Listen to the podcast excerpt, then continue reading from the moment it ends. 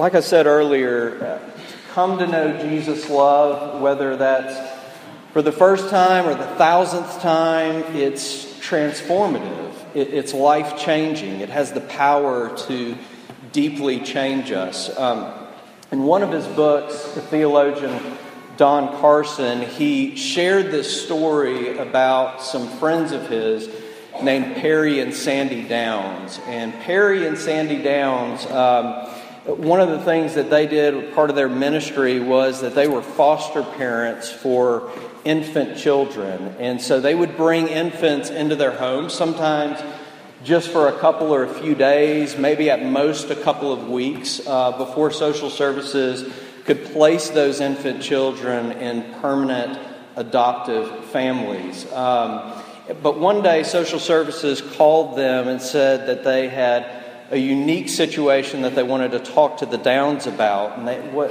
what happened was they had two twin boys who were 18 months old, much older than the Downs had, had previously experienced bringing children into their home, and that they needed them to stay in their home for an extended period of time, which they ended up staying in their home for about a year and a half after they agreed to this. Um, but when the social worker came and dropped these boys off uh, at their home, the social worker explained that um, these boys, 18 months old, had already been in nine different homes. Um, and in most of these homes, she explained, these boys had been abused. Um, and when they did testing on these boys, they found that they weren't showing a normal range of affect. Uh, th- that is, that they weren't showing a normal range of emotion that children should have, even at that stage of life. Um,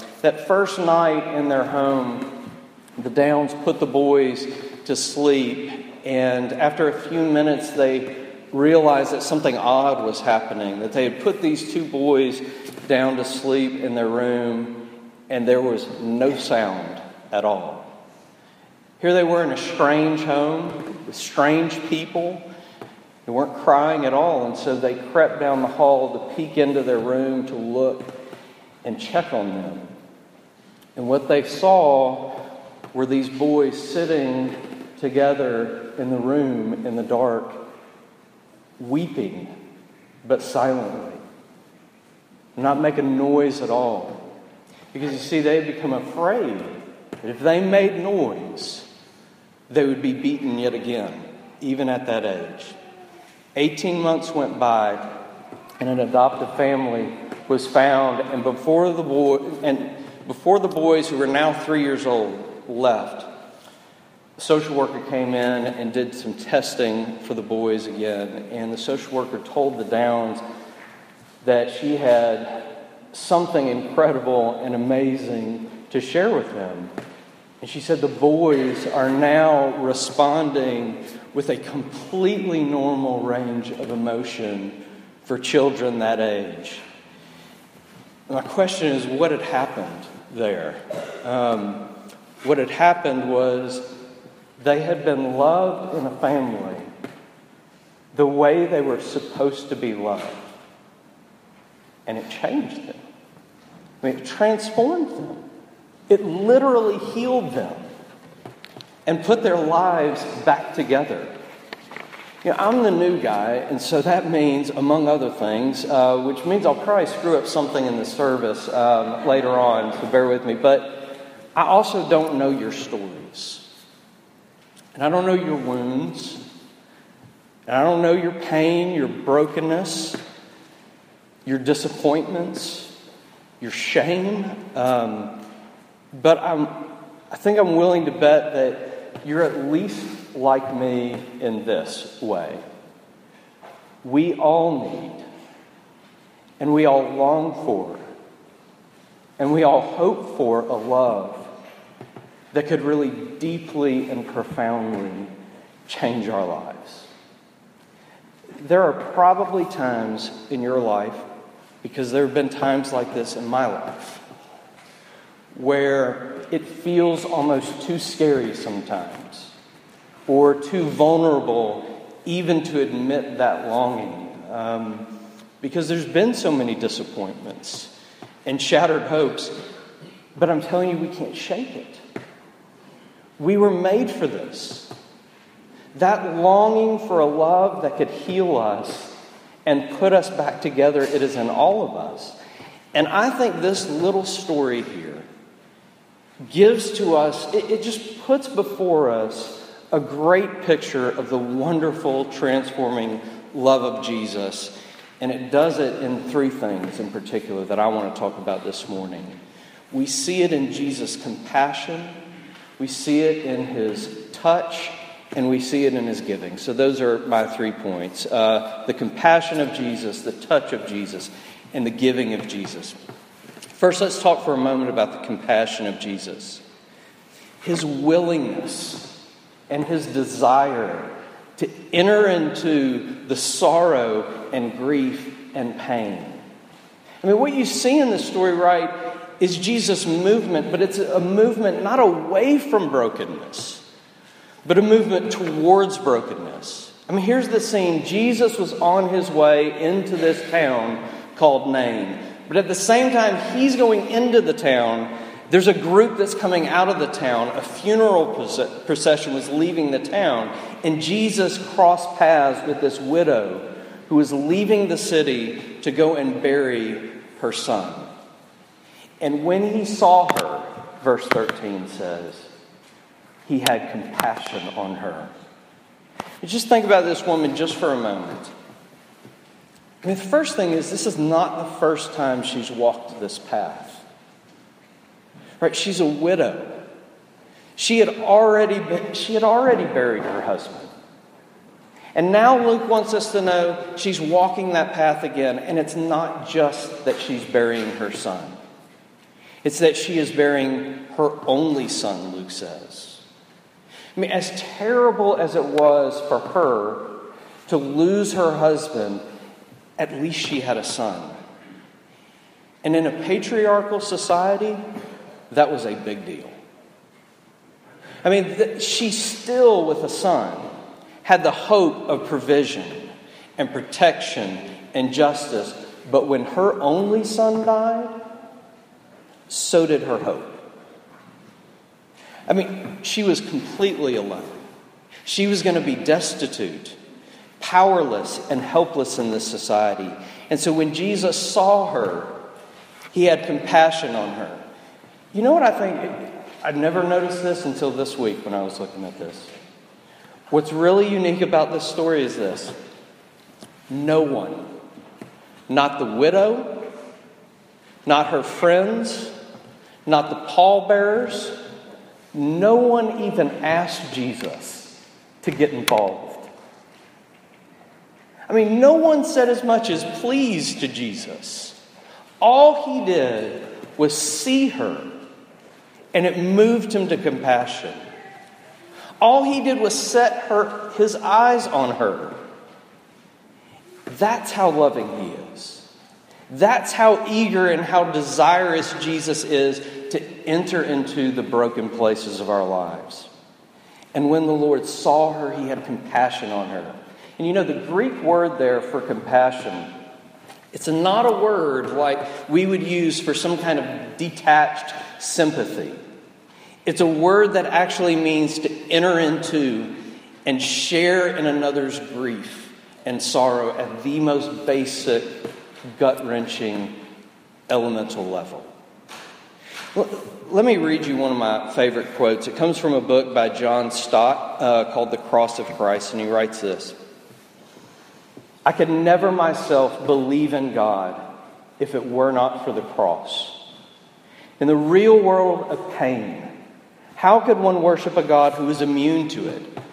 He writes, I've entered many Buddhist temples in different Asian countries and stood respectfully before the statue of Buddha, his legs crossed, arms folded, eyes closed, the ghost of a smile playing round his mouth, a remote look on his face detached from the agonies of this world. But each time, after a while, I have had to turn away. And in imagination, I have turned instead to that lonely, twisted, tortured figure on the cross. Nails through hands and feet, back lacerated, limbs wrenched, brow bleeding from thorn pricks, mouth dry and intolerably thirsty, plunged into God forsaken darkness. And this is what he writes That is the God for me. He laid aside his immunity to pain. He entered into our world of flesh and blood, tears and death. He suffered for us. He laid aside his immunity to pain. He entered all the way in. He moved towards the brokenness and not away from it. Let me say one more little thing before I move on to the next um, point. I think you've probably noticed this in your life. I, I, don't know if you've called attention to it or not yet, but um, we are very conflicted in our relationships uh, because what we really want and what we really long for is the ability to be transparent with others, to be vulnerable with others, to we want there to be a relationship where we can really let down our guard and be who we are. But here's the conflict. There's nothing that terrifies us more than that in life. Right? Because we're terrified that if anyone ever really saw us as we really are, if anyone ever really knew what we're like or really knew what was in our heart, we're afraid they would be horrified and they would run away from us screaming. But listen, Jesus, He knows you and me to the very bottom of our soul, just like He knew this woman without her ever speaking a word. And his response is not to move away from brokenness, but to move toward it so that you would be fully known and completely loved at the same time. And let me just ask you as we move on to our second point what if that was true? What if it was really true? It would set you free and it would change you and it would begin to heal your life. All right, second, let's talk about the touch of Jesus. If you haven't met them, I have four little kids who are here this morning. Um, get broken in this afternoon at the crawfish boil. Um, and we have four little kids, and I think when we had children, I know I was not prepared for the amount of times I would have to say, don't touch that. Um, you know, whether it's don't touch that, you're going to break it, don't touch that, you're going to get hurt. Don't touch that. That's disgusting, whatever it is. When you follow Jesus around in the Gospels, you, you realize this. He is always touching things he is not supposed to touch. I mean, later in this chapter, in this chap, in this very chapter, later in chapter seven, there's a scandal because Jesus lets this sinful woman touch him and wipe his feet with her hair and her tears. That there were people like lepers that no one was supposed to go near or touch, but Jesus touched them. And in verse 14 of our passage, it says, He came up and touched the buyer, and the bearers stood still. Of course, they stood still because no one was supposed to touch death. Right, you can read about all this in Numbers chapter 19 if you want. Um, anyone who touched a dead body, anyone who touched a human bone, or touched a grave, or touched someone who touched a dead body, they were unclean. Right, whoever touched a dead body directly or indirectly was immediately unclean for seven days and had to do certain ceremonies if they would ever be considered clean again. Now, I want you just to hold on to that thought for a moment about how touching death would make someone unclean, and then we're going to come back to it in just a moment. Jesus came up and touched the buyer in verse 14, and he said, Young man, I say to you, arise. And the dead man sat up and began to speak. I mean, just like that, like it was nothing. It's just effortlessly a resurrection from the dead. And when the crowd saw it, they said, What? A great prophet has arisen among us. All the biblical scholars that you can read will, will, say the same thing that what's happening here is the people were remembering a story from the Old Testament. They were remembering the story of a prophet named Elijah right? Because you can read about this in 1 Kings 17 where Elijah raised a, a, a widow's dead son. Um, and so they're remembering this prophet.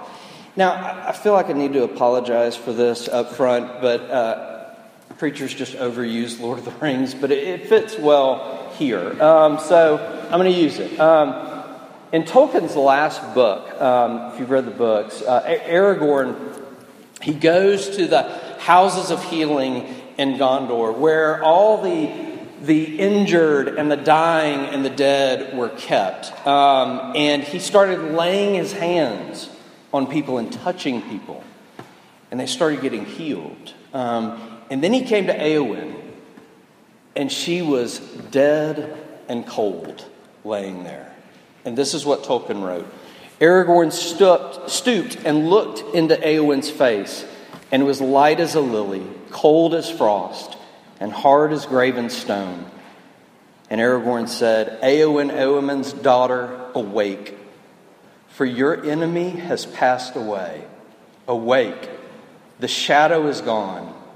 And listen to this all darkness is washed clean and she was brought from death to life.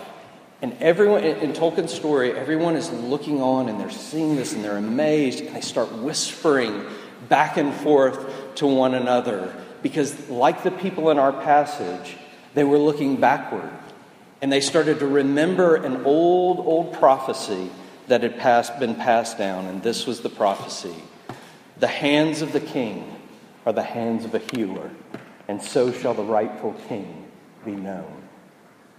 The touch of Jesus, his authority to reach right into death and to bring life. And Jesus, in this passage, he was claiming his kingship. The hands of the king are the hands of a healer, and so shall the rightful king be known. Now, that's astounding on its own.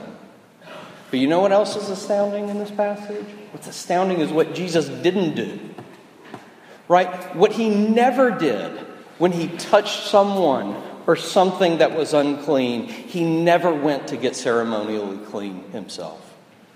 Why is that? I mentioned earlier we have four kids, and so we've learned some lessons in our house about dirty and clean. Um, we've seen what happens when muddy feet run through the house, or when dirty hands are wiped on the walls, or when kids who are not supposed to eat in the living room eat in the living room and spill something on the carpet, right? And every time I've seen it, without fail, the same thing has happened. The thing that's unclean comes into contact with what is clean, and the clean gets unclean. I hope you see where I'm going with this. Luke is telling us for the first time in history Clean and unclean came in contact.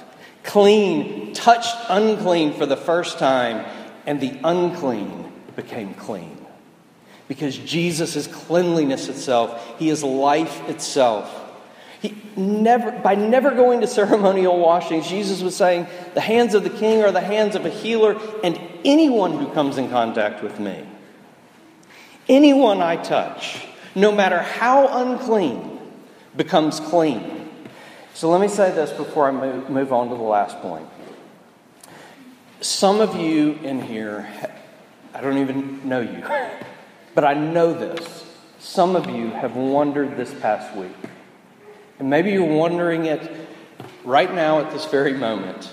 You wonder if maybe you are beyond the reach and beyond the touch of Jesus. I mean, the shame you feel maybe over the things you've done, or the things you've said, or the things you've thought, or the things you've looked at, and you feel unclean beyond the touch of Jesus. Uh, we could talk about that for a long time, but just look. Here was a young man who had suffered the full and final consequence of sin death itself. So deep is Jesus' love for you you can never be too far gone for Him. It doesn't matter who you are, or where you've been, or what you've done with ease. Jesus just lifts this man right through death itself to life. If Jesus touches you, he will make you clean. Like Tolkien wrote, in him all darkness is washed clean. And to know his cleansing love is to begin to find freedom to break the cycles of shame and death in your life. It will change you and transform you. All right, so this story puts the transforming love of Jesus before us by showing his, us his compassion, by showing us his touch. But third and finally, it also shows us the giving of Jesus. We're told in verse 15 that after Jesus raised this boy to life, Jesus gave him to his mother. I mean, such a simple little phrase, but it's telling us something, I think, very, very profound. It's telling us that Jesus gave his mother back what the fall and sin had taken from her. John Knox, 16th century Presbyterian, once wrote By Jesus' most holy brotherhood, whatever we lost in Adam is restored to us again. Whatever we lost in this world, you know, whatever was plunged into sin and ruin and misery is restored to us in Jesus. See, for, for the Bible, death isn't limited to the physical act of dying. Death is present wherever life is diminished, wherever life is dulled. Its icy fingers come and it pervades sickness and loneliness and fractured relationships and frustrated careers and suffering and sorrow and greed and bitterness and self centeredness. Here's what we're being told Jesus came into this world to give you back what the fallen sin took from you. He came to restore your humanity and mine. He came to mend the brokenness, to remake the world in all its glory, and to remake it for you. Listen, this is an old reference, but I, am guessing it's at least 10 years old now. And so it, it is going to be a spoiler. Um, so you're just 10 years behind. But um, Slumdog Millionaire is a movie that came out, you know, a while ago. And it's this love story about a boy and a girl who grew up on the streets and in the slums of Mumbai, India. Um, the characters are the boy is Jamal, uh, Jamal Malik, and the girl is Latika. And the movie traces their lives growing up. And though they were in love, they just keep getting separated throughout the movie um, and throughout the story. And as you watch their stories unfold, you see just the incredible hard and harsh circumstances of their lives, the, the suffering and the pain and the terror of what they experienced growing up in the slums of Mumbai. And their lives, as a result, were left with scars, uh, metaphorically, but also even literally. Um, because at one point in this story, the girl Latika, someone takes a knife and cuts her down the side of her face on her cheek, and she's left with this horrible scar running down her cheek. Well, finally, at the end of the movie, Jamal and Latika, they're reunited at the train station, I think, and um, and you get a close up, all of a sudden, of her face, and in particular, the side of her face where she has that scar. And as a reunited Jamal pulls her close and he presses his lips to that scar and kisses her. And if you've ever seen the movie, uh, you you know this. As soon as that happens, the entire movie starts to play in reverse. I, I thought I s- sat on the remote the first time I saw it and, and hit the rewind or something because um, it started backing up.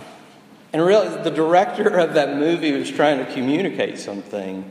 He was saying that kiss, that love had the power to reverse and undo all the pain and all the wounds and all the scars and had the power to rewrite her story completely. Look, this story in Luke 7 is saying Jesus came into the world to kiss the brokenness and to not just rewrite your story, but to rewrite all of history. He came into this world to give you back what the fall and sin took from you.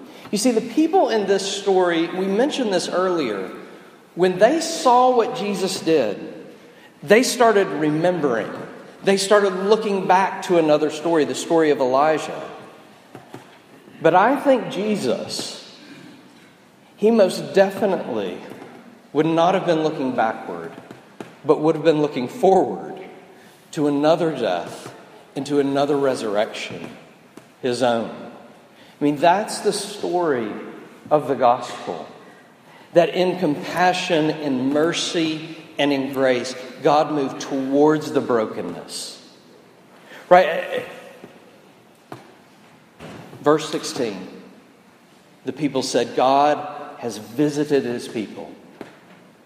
He entered in and he took on flesh, and he came to so closely identify with you and me in our brokenness and in our sorrow and in our sin. He became sin for us. He didn't come into this world just to touch death, He came to embrace it fully in the place of His people. You know, the author of Hebrews tells us something amazing about Jesus in Hebrews chapter 12. He tells us that Jesus, for the joy that was set before him, endured the cross, despising its shame. And he asks the question what was the joy that was set before Jesus? It was you. It was me. What was the joy that moved him in his compassion to enter in and fully embrace death? It was you. You cannot be more fully known and completely loved than you are in Jesus. So, whether it's the first time or the thousandth time, come to him by faith. Come to Jesus. His hands are the hands of a healer. He alone is willing, He alone is able to make you clean. Let's pray together.